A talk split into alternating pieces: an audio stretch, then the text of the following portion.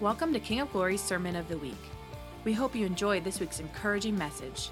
For more information, please visit kingofglorycc.com. Welcome with me, Rick Sampson.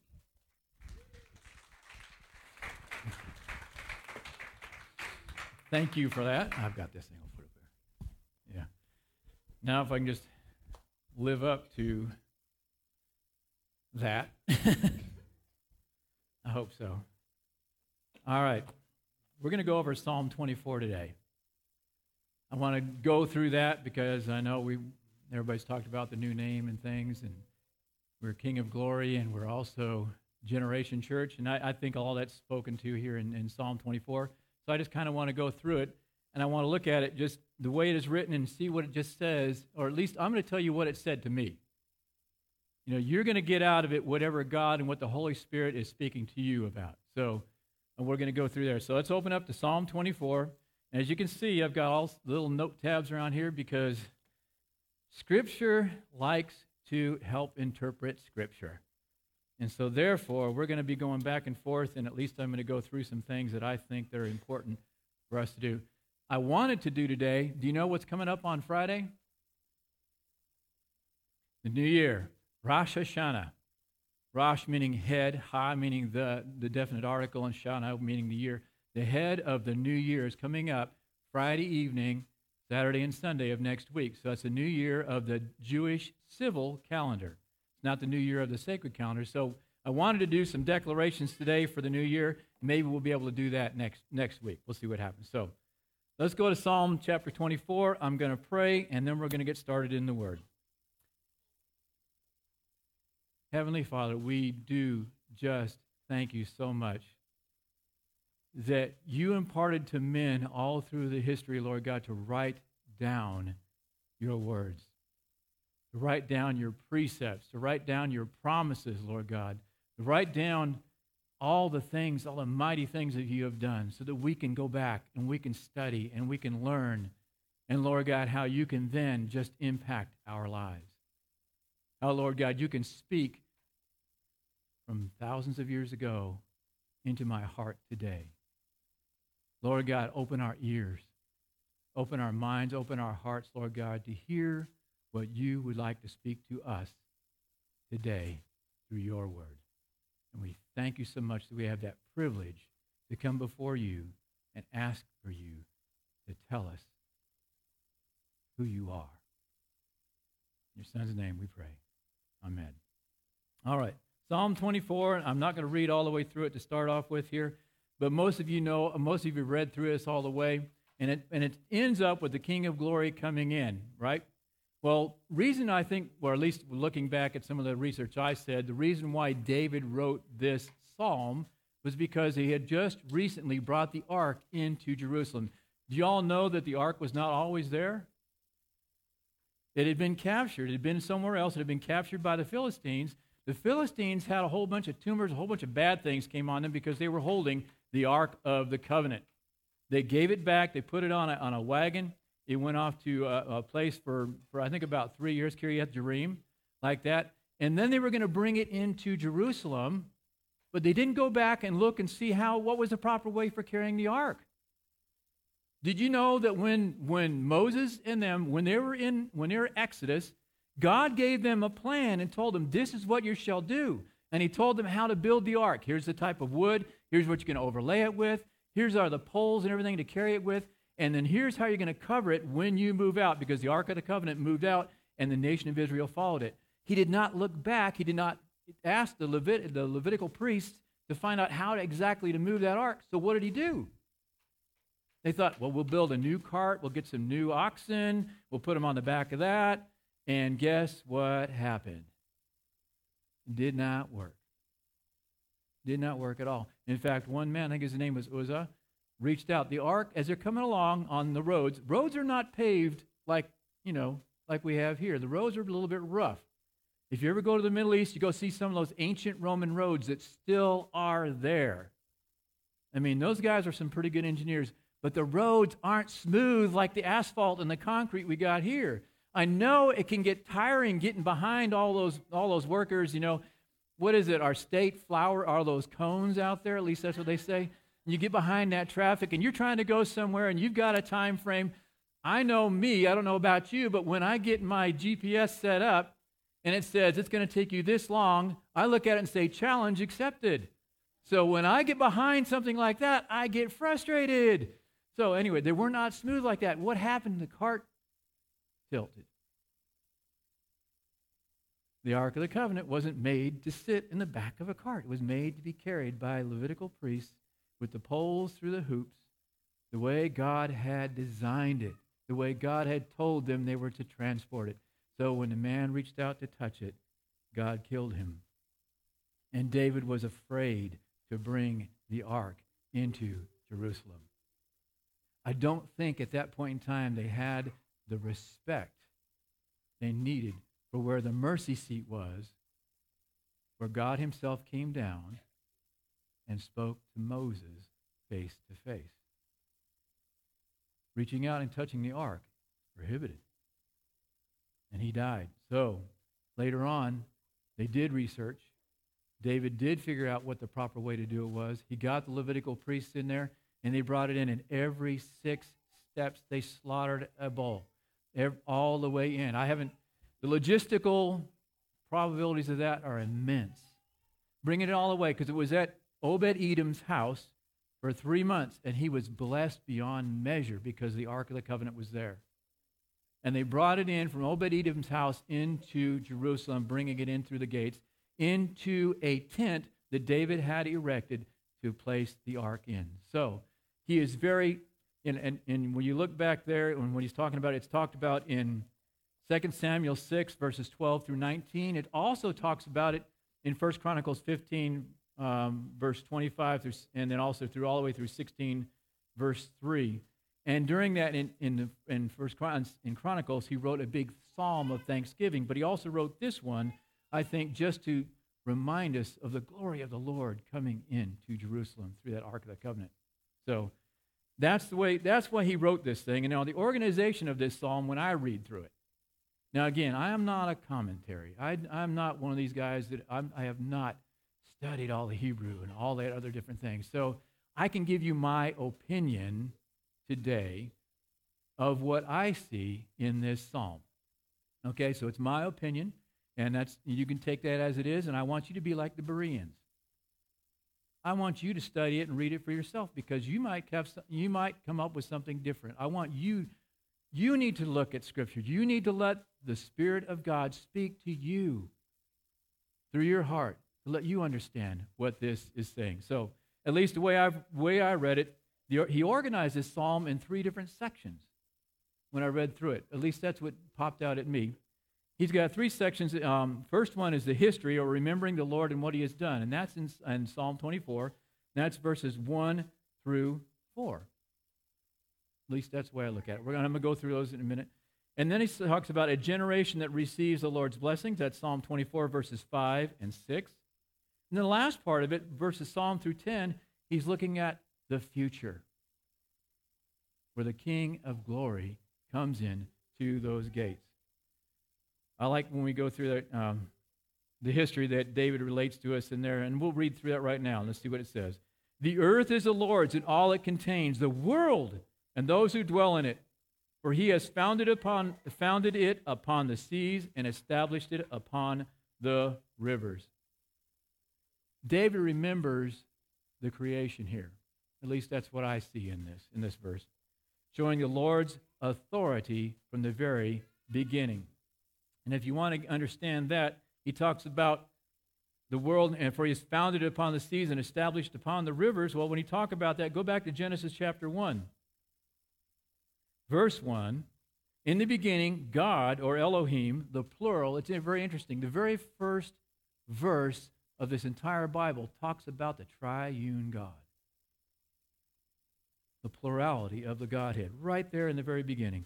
Created the heavens and the earth and the earth was formless and void and darkness was what over the surface of the deep and the spirit of god was moving over the surface of the waters what's david talking about here he's talking about he the world, everything it contains, and those who dwell in it. He established it, He created it. and he's founded upon the seas and upon the rivers. Look what it says also in Genesis chapter 1.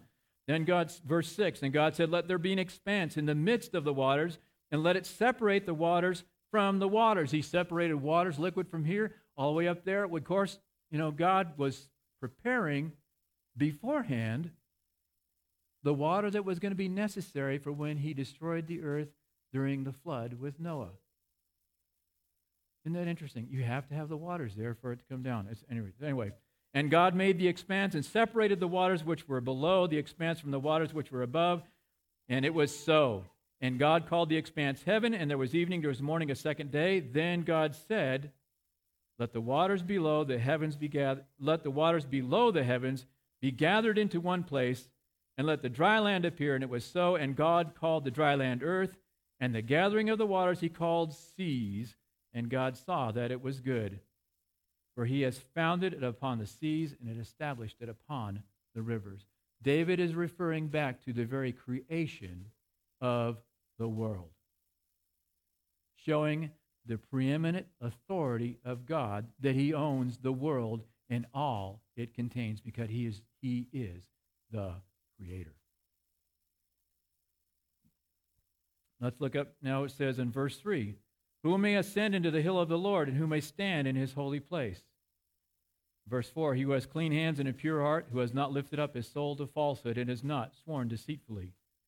I think David is now remembering when the law was given to the nation of Israel. Kind of interesting. He is establishing them as his chosen people. Remember when the Lord God brought them out of Egypt? They were slaves. That's all they had known. I mean, 400 years they had grown up in slavery serving the Egyptians. God seized them out of Egypt, brought them all the way over. He set them around Sinai, and then he gave him his law. He established them and said, You are my people. Let's look at Exodus.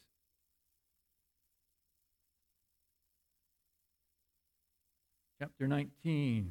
I'll get it right there. Get it right there. Verses 10 through 12. What is he saying here? So, you guys clean, uh, who may ascend into the hill of the Lord? Verse 10 and 12. Then the Lord said, also said to Moses, Go to the people and consecrate them today and tomorrow, and let them wash their garments, and let them be ready for the third day. For on the third day the Lord will come down on Mount Sinai in the sight of all the people. That would be an amazing thing. That would be an amazing thing. God was letting them know, Here I am. And you shall set bounds for the people all around, saying, Beware that you do not go up on the mountain or touch the border of it. Whoever touches the mountain shall surely be put to death. That's what he's saying here. Who may ascend unto the hill of the Lord? When the Lord God is up there, us as sinful people are not allowed to be there. What he's telling them. Remember what happened when Moses first was called to go back? He saw the burning bush and he turned aside because this thing's burning, but it's not being consumed. He gets over there and he, and he hears the Lord speak to him. And what does he tell him to do? Take your sandals off. This is holy ground. The mountain that we, he was not there, nobody else was allowed to go up to, is a holy place because the Lord God was there. Who may ascend unto the mountain of the Lord, and who may stand in his holy place? We do have that Exodus 19, verses 18 through 20. Now, Mount Sinai was all in smoke because the Lord descended upon it in fire, and its smoke ascended like the smoke of a furnace. And the whole mountain quaked violently. When the sound of the trumpet grew louder and louder, Moses spoke, and God answered him with thunder. And the Lord came down on Mount Sinai to the top of the mountain, and the Lord called Moses to the top of the mountain, and Moses went up. Isn't that, isn't that cool? Who may ascend into the hill of the Lord? Who may stand in his holy place? He's reminding them of when God established them as his people. He likes to look behind so he can look ahead. Then we come back to Exodus 19, actually verses 20. Read right here and said, who, um, who may stand in his holy place? Says, He who has clean hands and a pure heart, who has not lifted up his soul to falsehood and has not sworn deceitfully. Go to Exodus chapter 20, verses 1 through 6. what's in Exodus 20? The law. These are the Ten Commandments that Moses brought back down with him. And so what happens is the one who worships the one true God and has not worshiped idols is what David is referring to. You has clean hands and a pure heart and has not lifted up soul up to falsehood. He has not gone after false gods. He's letting him know that this was the law that was established and we have to follow it or try to. We're not able to do it. Exodus 20, verse 16 also says, You shall not bear false witness against your neighbor. So David has come back through with all these first four verses. He's saying, The Lord God is in charge. We are his people. We are called by his name, and we are going to live for him. So That's him looking back. You Got that? Make sense? All right. Now I'm going to skip over the verses 5 and 6. We're going to go through verses 7 through 10. It's very interesting. The Jews, in their, in their culture, in their, his, in, in their culture, in the way they look at things, do you know how they know what's going to happen in the future? They look back in the past. They look back at history, and I think that's what David was trying to do. So he could look forward to see what was going on with the, these next verses that we're going to talk about, about the King of Glory. Verse 7 Lift up your heads, O gates, and be lifted up, O ancient doors, that the King of glory may come in. Who is the King of glory? The Lord, strong and mighty, the Lord, mighty in battle. Lift up your heads, O gates, and lift them up, O ancient doors, that the King of glory may come in. Who is this King of glory? The Lord of hosts. He is the King of glory. Now, we do know that Jesus comes into, we talked about it today during communion. Jesus comes in triumphantly to Jerusalem. And David is looking ahead to when the King of Glory is coming into those gates. At this point in time, or, or, at this point in time, David is just looking for the hope of salvation that's coming. He doesn't know it, you know, but he's not referring to when Jesus comes in to Jerusalem that first time. And why do we know that? Why do we know that? Because lift up your heads, O gates, and be lifted up, O ancient doors. Now, Jerusalem is an ancient city, right? It is now, right? I mean, we're thousands of years beyond. We're a couple of millennia beyond when, when Jesus was here. So we call that an ancient city or ancient doors. If you see the, if you go there, you go see these old, old cities. I mean, we're United States of America is not a very old country. How many of you have been to Europe before and seen those castles? How many of you been to the Middle East and seen those ancient castles and seen all those roads? We are, when we're talking about our history, we're talking about this much. And they're talking about that much. I got the opportunity to go in, I got to go all the way down to where the sarcophagus was in the Great Pyramid in Giza. That is an ancient, that's an ancient place. But even, even David, when he's talking about ancient gates or the ancient doors, lift up your heads, he's not talking about something old because ancient really means everlasting. He's not talking about the physical building here on this earth. He's talking about something that's coming later when the King of Glory is going to come in. Let's look at that and get old.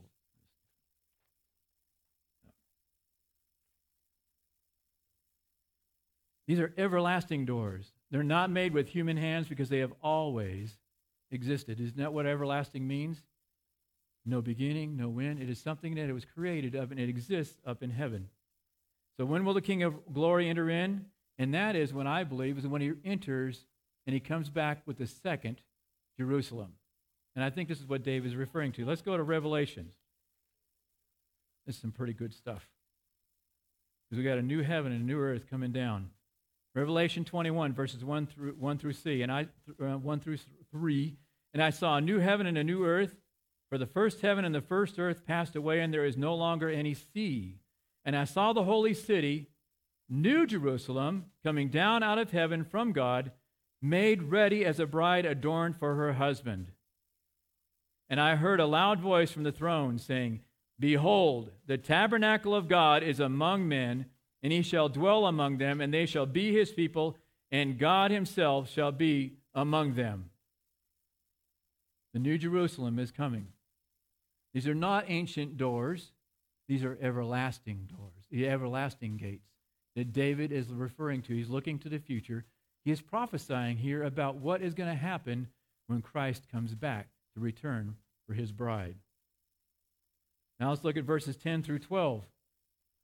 The New Jerusalem. And he carried me, and this is what he's saying, the, the Revelator.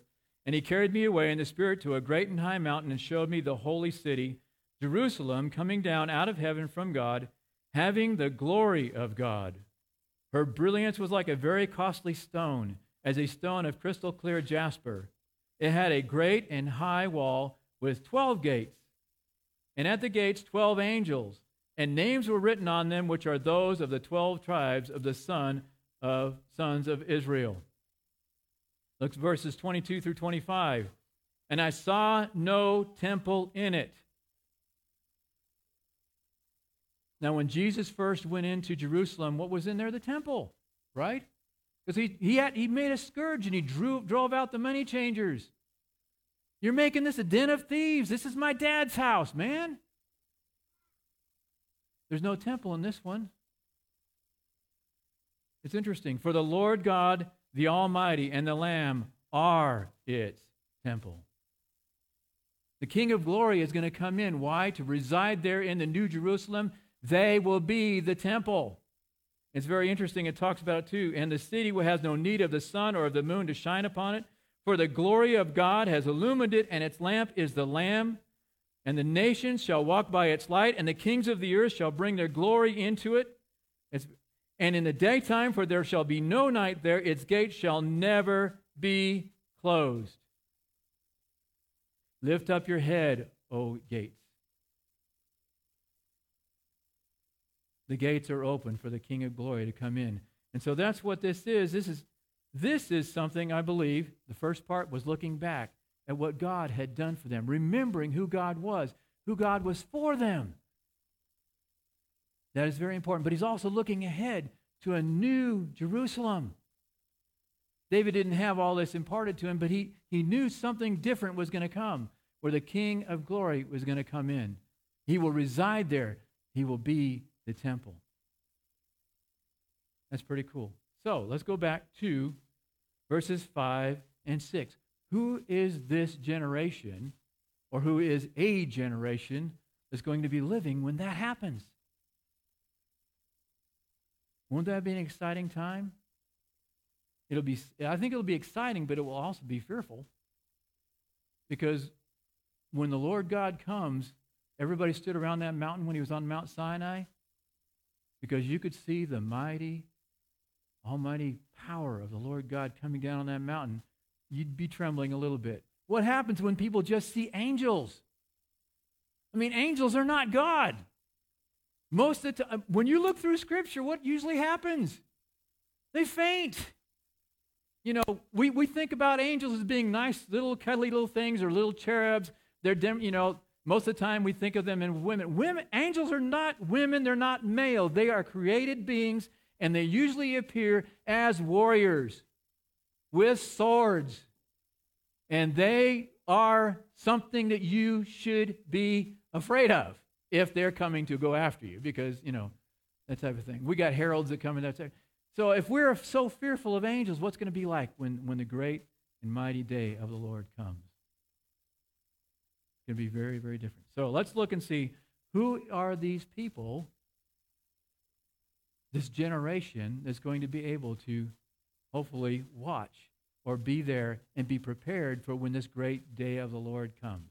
And that's what we're going to spend the rest of the time on. Verses 5 and 6.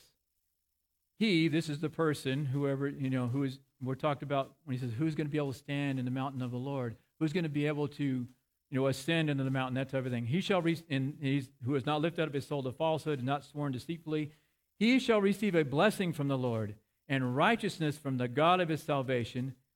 This is the generation of those who seek him, who seek thy face, even Jacob.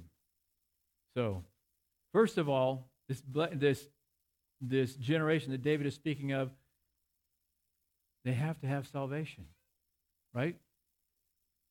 That's what it's talking about. See, a blessing is to be given. Psalm 115, verse 13. Go right there. He will bless those who fear the Lord, the small together with the great. I think in Proverbs 1 7, reverential fear is the beginning of knowing or understanding who God is. The blessing is going to be given to those who fear the Lord. We're not talking about being afraid you don't want to ever come. It's a reverential fear. Remember what David did when he tried to bring the ark in in the back of the cart? I don't think he had the reverential fear of the Lord about bringing the ark in in a way that it was not designed to be carried. And then he did when he saw the man die.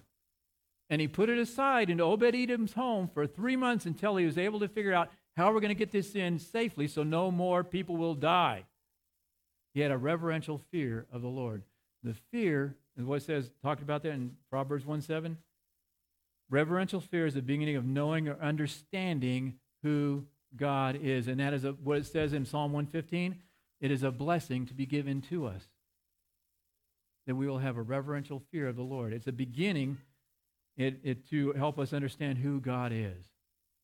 A blessing is also a special favor, mercy, or a benefit, or a favor, or a gift bestowed by God. Don't you want to be blessed? Don't you want to have His blessing on your life? That's pretty cool.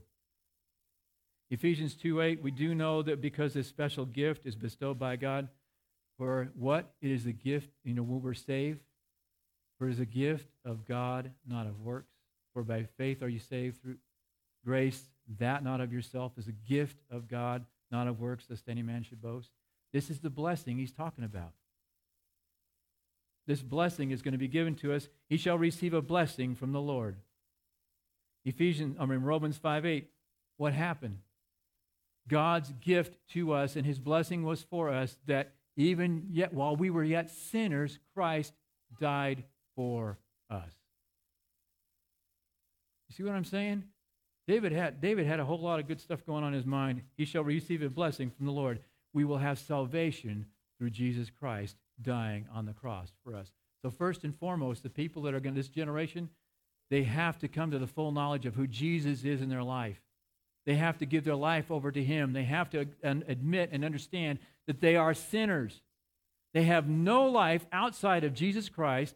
They have no way of ever being able to accomplish anything to, to come into the Lord or be able to satisfy the Lord without having Jesus Christ died for them and accepting His death on the cross for us in our place so that our sins can be removed. So, first off, you got to be saved. So, guess what? I'm talking to all y'all. You're a generation that is saved. If you're not, get right with God. We'll talk about it afterwards. Anyway, so, and righteousness from God of his salvation. When you get salvation, what also happens? You receive righteousness. It's also, the word here is also used as vindication and salvation. John 6 44. And, and this is interesting. How you will receive this righteousness is because God has called you to bring you into that. It says, uh, John 6 44, no one comes to Jesus unless the Father draws him. And vindication is clearing someone of blame or proof, and is also proof of justification. What is Romans 8 1? Go on there real quick. Romans chapter 8. Everybody likes to quote Romans 8 28, but there's a whole lot more in this whole chapter. So, what does it say when we have in here? He shall receive a blessing from the Lord and righteousness from the God of his salvation. It says in Romans 8 1, there is therefore now no condemnation for those who are in Christ Jesus. You have vindication. You have righteousness through Jesus Christ standing in your stead. That's pretty cool. Back here. In Romans 8, verses 29 through 30, when it talks about justification, you know, it's right after Romans 8, 28. You quote that, but I love 29 through 30. It says, for whom he foreknew, like I said before, John 6 44, God calls you. You know, he starts tugging at the heartstrings strings of your heart, right? We as sinful man, do we want to know anything about God? No, we don't. I want to, well, as a sinner, I want to hide from him. He's holy. We can't stand in that place of holiness. Moses had to take his shoes off. People had to remember that the Lord God is holy. We cannot be there without God being in our, without Jesus Christ standing in our place. And the only way I ever came to him is because he called me. In John 6 44, he calls me. He said, You are mine. And what he says here in verse 29 for whom he foreknew, right?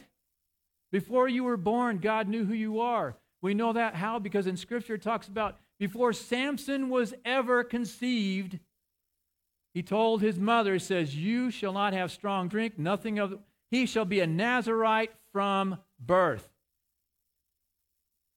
So before he so he knew you before you were ever formed. He also predestined to become conformed to the image of his son, that he might be the firstborn among many brethren, and whom he predestined. These he also called, and whom he called, he also justified, and whom he justified, these all he also glorified. The vindication of Jesus is in here in Psalm 24 for that generation, and righteousness from the God of his salvation. You are vindicated through Jesus Christ dying for you on the cross. You are justified through him. That is very, very important. Because if you're not a Christian, you're not going to be part of the generation. You're not going to be the generation that gets to see the glory of the Lord coming through those gates. Because you're going to be cast into hell. I'm not making this up. You're going to be cast into hell. This is the generation of those who seek him, those who call Jesus their Savior, those who have got their salvation through him and through him alone. Nothing you can do can ever earn it. Nothing you can do can ever remove you from it. You are his. You are called by his name. You are his people. This is the generation who seek thy face, even Jacob. So now, oh, I'm going to get back into that. They will seek him. What does it say in Micah 6 8? hard to find these things sometimes. There we go. So now that we have this salvation, so what are we supposed to do? He has told you, O man, what is good, and what does the Lord require of you? But to do justice, to love kindness, and to walk humbly with your God. People who seek him are going to be walking humbly with him. They're going to be doing justice. They're going to be loving mercy, that type of thing. Matthew 6:33, what are you supposed to do? Seek ye first the kingdom of God and his righteousness, and all these things will be added unto you. So the people who are called by God, those who are, have righteousness from the God of his salvation, that is the generation of those who seek him. So, right now, you should be, as if you're a Christian, are you seeking God? Are you seeking His presence? Are you seeking to know Him better? Are you trying to learn more about Him? Am I going too long? Are you trying to? We need to desire to know Him, His character, and His presence. So, if we're desiring to know Him, His character, and His presence, how are we supposed to live? How are we supposed to live as this generation that remains until the great day when God comes back again? Do you know that we actually have in the Bible a whole bunch of a whole bunch of things in here that tells us how we can live? I hope you do know that. I'm going to give you a, a few things here. Let me move this over to the side. That I think are kind of interesting because Jesus talked to people in parables, didn't he? Why did he want to do that? In fact, he, he had something about he, it's a familiar situation alongside something profound or an earthly story with a heavenly meaning. And Jesus had more than 40 parables. I'm going to give about seven of them today that I think are kind of important for how we're supposed to live. Because we're not just here occupying until he comes, right? I mean, Becca and Jordan are going off to Hawaii. Now, that's pretty cool getting to go to Hawaii, but the fact is, why are they going there? They're not going there to occupy and just reside in Hawaii. They're to, they're to go forward to bring forth the kingdom of God, to bring out, let people know about the love of Jesus and how he can save their lives. Right? We're not just occupiers. We're not just here holding ground and hoping we hang on and, and, and, and we get to fight off the enemy, that type of thing. I mean, we just, all we want to do is we want to dig our little foxhole, put our parapets up, we're going to get our rifles out, and we're just going to stay here and we're going to hold this little spot. No! Because what are we supposed to do as the army of God, right? What it says, the gates of hell shall not be able to hold against you. What is a gate? A gate is a defensive measure. A gate that is holding you back or attempting to and cannot withstand you, that means you're moving forward as an offensive force. It cannot hold against you, right? The gates of hell are established there trying to stop the Lord coming back and taking over everything and Him being in charge of all of it. And the beast is going to be thrown into, into everlasting torment. We're not here to occupy, we're here to move forward. We're here to live for Him. Right? So let's go through some of these some of these things. I just uh, the seven of these proverbs that I think help give us an idea of how we are supposed to live. Okay, the first one you probably know, Luke 15 verses 11 through 32, I think. Yep. The prodigal son. I am not going to go through the whole story about the prodigal son. I think you know most about it. If you've, if you've been around Bible school or if you've been around, you come up through, even me, raised as a Methodist, we learned about the prodigal son. And there are three major people in this story. You got the guy that runs away, you got the father, and you got the brother that remains behind, right? So we got those three different things. And so the, the, the brother, the prodigal, returns. And I think it's actually should this this actually should be really titled instead of the prodigal son, the perfect father. Right? Because the son is coming back to this father. So the big thing that we need to understand about the prodigal son, and we need to understand it for our lives as we live out our life in Jesus Christ, is God's love is beyond justice or even human reasoning. The prodigal son deserved to be punished. He deserved, he, and he knew it. He deserved to just be a servant in his father's household. And that's not what the father did. The father said, Welcome home. Let's kill the fatted calf. This son who is gone is now returned. That is the love we're supposed to have for others. Doesn't matter if they've had weird lives or whatever, things like that. We've all, have, have any of you here ever, ever not sinned in your life? Right? Sins of omission, sins of commission. Have you never, I mean, think about it. None of us are perfect. None of us have ever gone through life with, we mess up. I messed up yesterday. I probably messed up today and don't even know it. But the whole point is, we've got, we, we're all in this together. We're all like the prodigal. We don't judge him. We accept them back in. If they're going to seek God's face, let them come. Does it make sense? We're supposed to understand that God's love is beyond justice or human reasoning. And then what happens? The brother is chastised. Why? Because he's jealous. He says, Here I am with my friends and stuff. You've never done any of these parties for me. The brother didn't understand that what was lost has now come back. And his dad tells him, the perfect father says, Listen, he was lost. He's now back home. We're going to rejoice because he's now here with us. That is what you, we should be doing as Christians living today. Honoring those people. Don't be nervous. Don't be jealous about them, whatever. All right, let's talk about Luke 18, verses 9 through 14. The Pharisee and the publican. Remember, two men are up there praying? You got a Pharisee and a publican. What does the Pharisee do? He stands up there and he's, he's raising his hands up. Thank the Lord God that I tithe and I do everything right. Now, he, right now, we already know that he's lying because what? No one can ever, ever uphold the law that God had given to him. The Pharisees tried. The Pharisees, Paul tells them later, he says, Why are you trying to make all these Gentiles to do all the things that we could never do ourselves? He was telling them that in Galatians that you can't, can't do that. So the Pharisees up there saying, I do all these things right, I, I tithe, and I do everything I need to do, and thank God that I'm not like this publican. The publican, in the meantime, is up there. He can't even look up. Why? Because he can see his sin. He can see that he is not right with God. And he bows his head and he says, Forgive me. Which of those two left there justified. The publican, humility. As I said before, even like the prodigal son, which one of you has never sinned?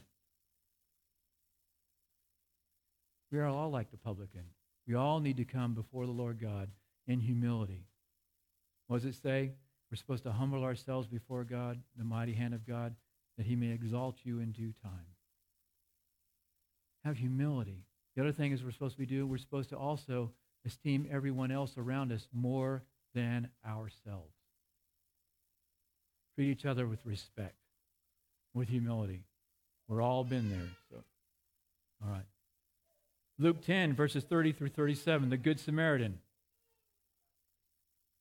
I know you've all heard this story before. Who is my neighbor? And this is what Jesus was telling him. Who is your neighbor? And you have a Pharisee and a priest, everybody else walking by the guy that's been beaten on the road, left to die. The Samaritan, that the Jews aren't even supposed to be associated with, is the one that comes up, binds up his wound, binds up his wounds, pays for the end, let him till he gets better. So who was the good neighbor? The Samaritan was. Not the Pharisee, not the priest, not all these other people that look up, they walk away. So, what are we supposed to do for those people who are in trouble on this earth?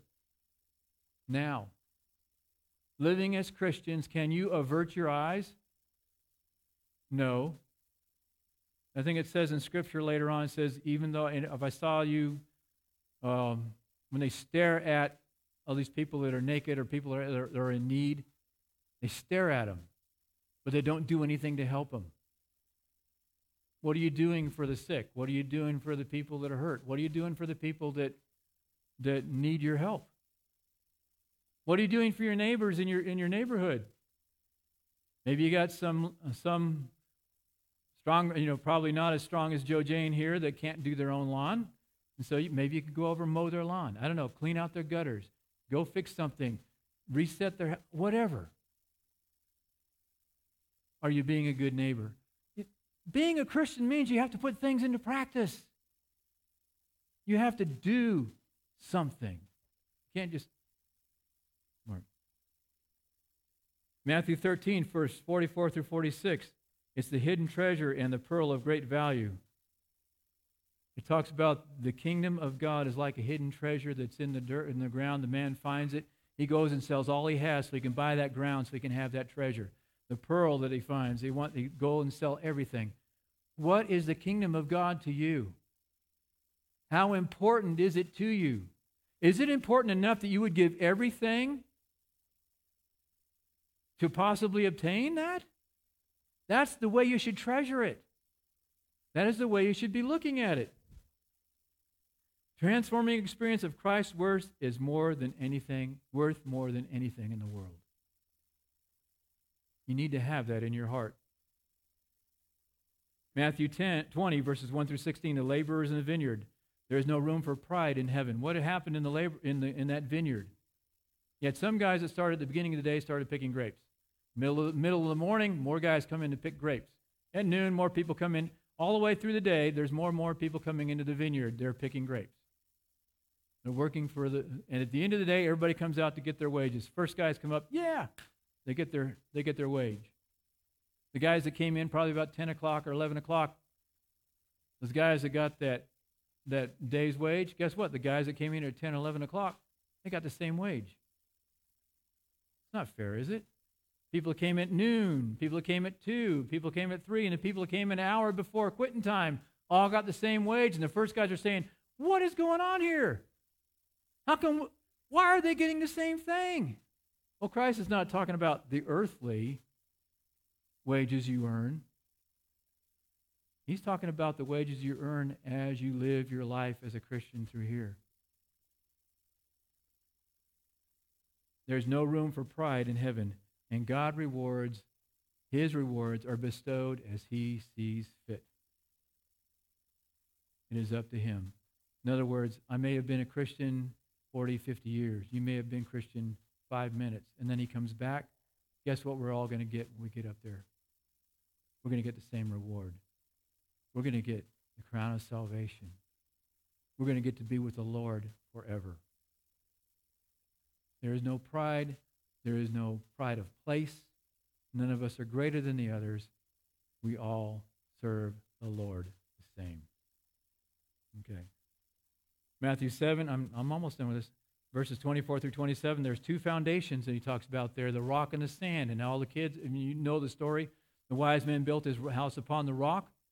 What is that rock? The Word of God.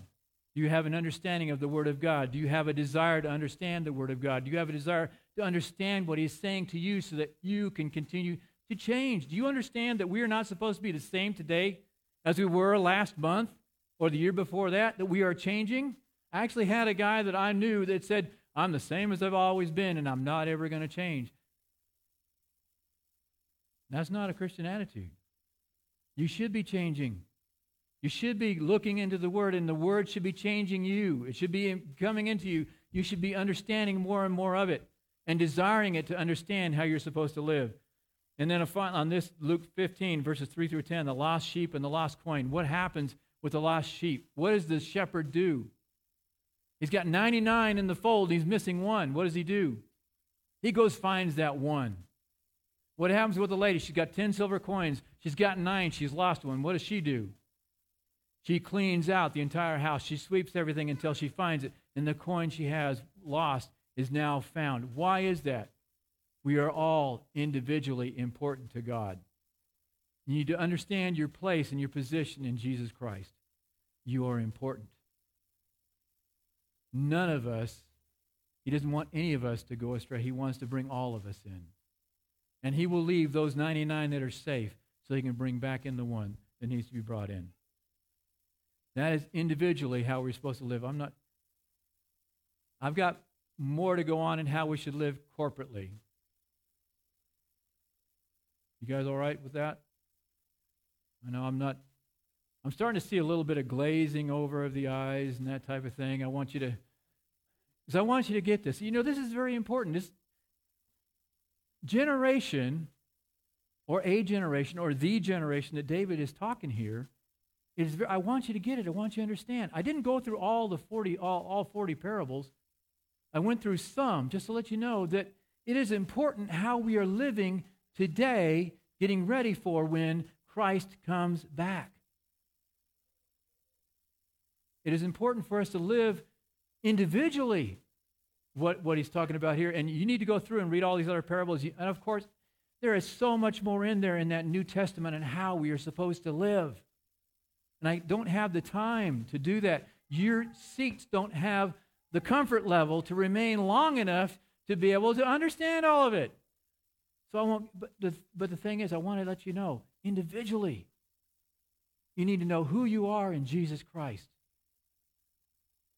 You need to put your, you need to major on those major things. You need to understand the Word of God. You need to understand that you are important, that He loves you, that He came in, He, he died in your place so that you could be saved. That is very important for us individually. Now, corporately, how are we supposed to live? Do you know He's got something in there too? Let's look at Revelation chapter 2. Most of you probably already know what I'm going to talk about. I gave seven parables. Why? Because there are seven churches that he talks about here. I'm going to quickly go through those because it, we're not just a name generation church. We are a generation that is supposed to be living in such a manner that people know and see Jesus Christ in our lives here, at our homes, where you work, wherever you go, because the kingdom of God is with you. Let's read about what he says to some of these churches. I'm going to go through them pretty quickly. So, seven parables, and now we got corporate lives, and there are seven representative churches here in Revelations chapter 2 and 3. The first one is the church at Ephesus. It's interesting, too. Maybe this is a little side point. How are churches named in the Bible? Huh? Locations. Very interesting. Maybe we should actually be in the church of Swannanoa. I don't know. Whatever. But but see, God's got his own. You know, anyway, I want to get that. Anyway, to the angel of church in Ephesus, what do they have? They have perseverance. They endured it and did not grow weary. It's very interesting. Verse 4, though, what happens? But I have this against thee that you have left your first love. Let's not be a church that lost its first love. Let's not Let's not do what, what these people do here. This is a representative church. And if it's a representative church, it could happen to any of these churches that are currently around the world. Let's not lose our first love. Repent, and what says a little there, repent and do the deeds that you did at first. It's not, that's not the ending. Yeah, I have against you that you left your first love, but that's not it. God tells them you can repent. You can do the deeds that you did at the first. The church corporately needs to do the deeds they did at the first. The church in Smyrna, Revelations 2, verses 8 through 11. Very interesting. This is not something he has against them, but he has a warning or let them know this is what's going to happen to them. He says, Whew, do not fear what you're about to suffer. I know your tribulation and your poverty, but you are rich, and the blasphemy, blasphemy by those who say they are Jews and are not, but are a synagogue of Satan. Do not fear what you are about to suffer. Behold, the devil is about to cast some of you into prison that you may be tested, and you will have tribulation ten days. Be faithful until death, and I will give you the crown of life. Do you not understand that it is possible that we could be going through some tribulation in the future? How is this church going to be able to withstand it? Uh, withstand it? Do you have the faith to be able to persevere through all that type of tribulation? Do you have the support of the other people in this congregation?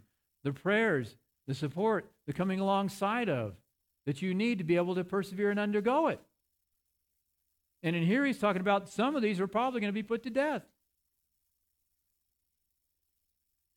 This is a warning, people. This is the generation that's going to have to be living through this, be able to see the King of Glory coming into his gates. This generation will go through some of that stuff. That's why he's warning them in the church of Smyrna, the church in Pergamum. Revelation 2, verses 12 through 17. The nice thing he'd like about it is the fact that you hold fast to my name. They know who they are in Jesus Christ. They hold fast to his name. But I have this against you. What is that? However, you eat things sacrificed to idols and commit acts of immoral, immorality. You also hold the teachings of the Nicolaitans, who a form of Gnostic teachings which are heretical. These people they may have their first love and they do hold to his name, but what are they doing? They're worshiping false idols. Do you see churches around the world that may be possibly doing that?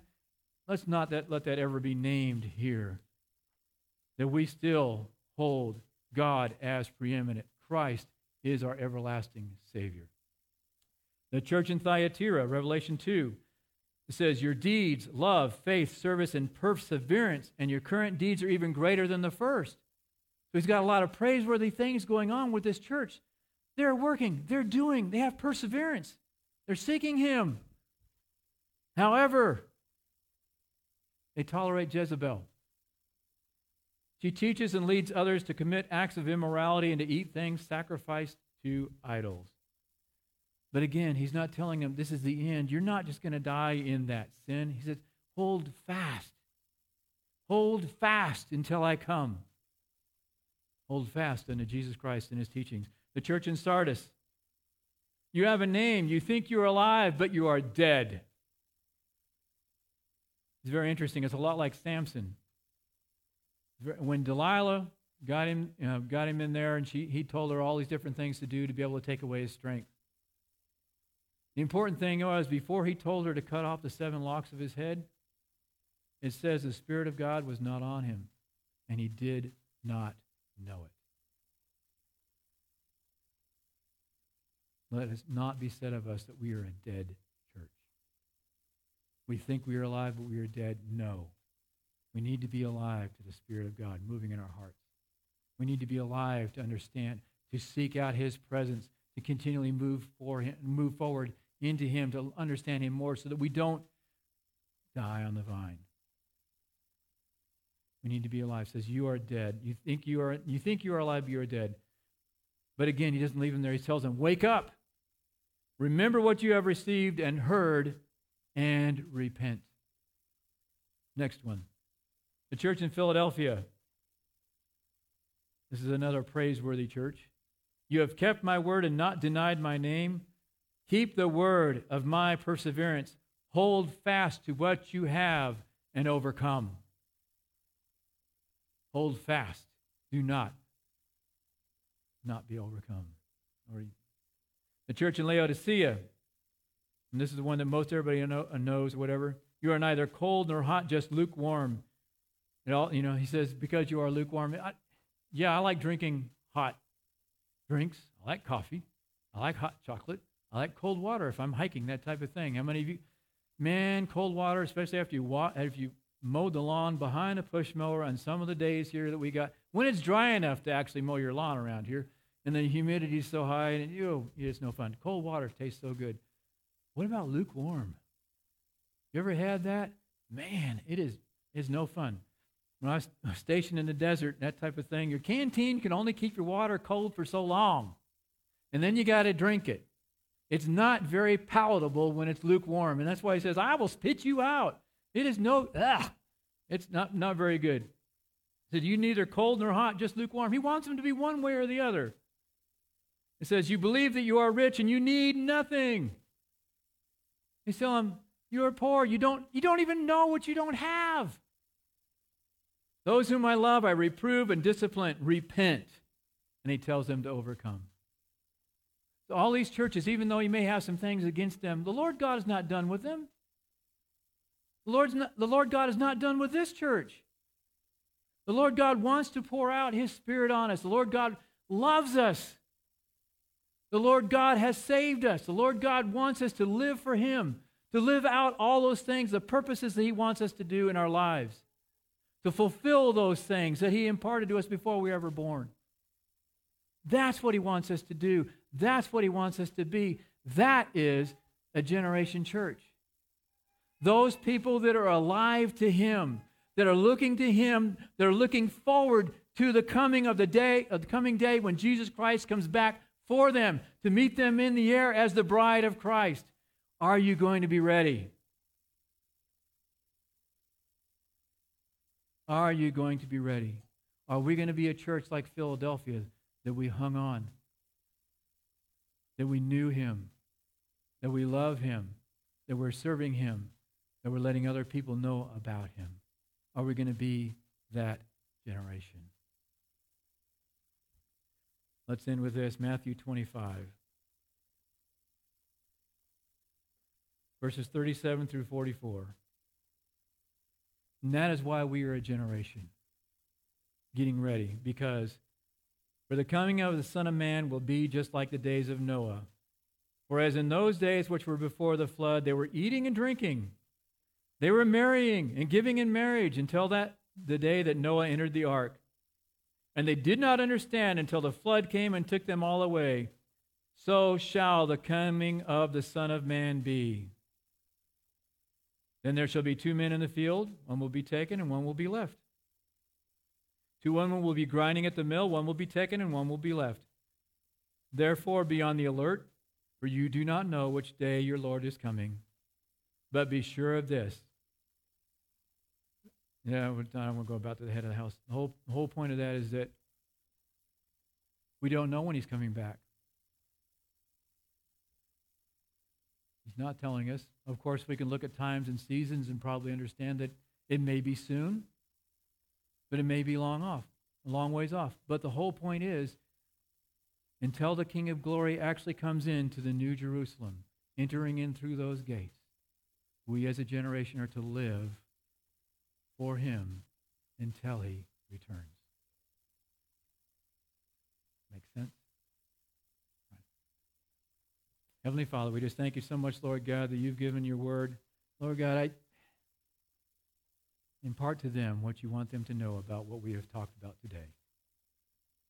Every one of us has the Spirit of God residing into us, Lord God. Just for everyone who's, who's heard this today, Lord God, just work in their hearts and minds and let them know what it is they're supposed to get out of this.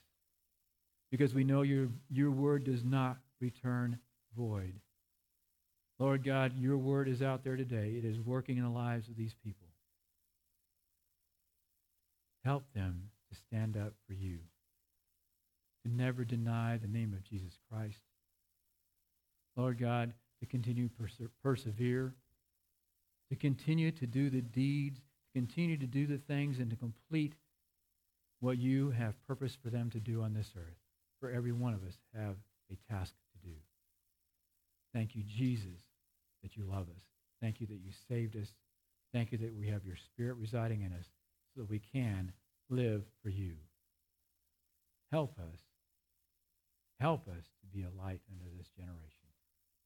In your son's name we pray. Amen.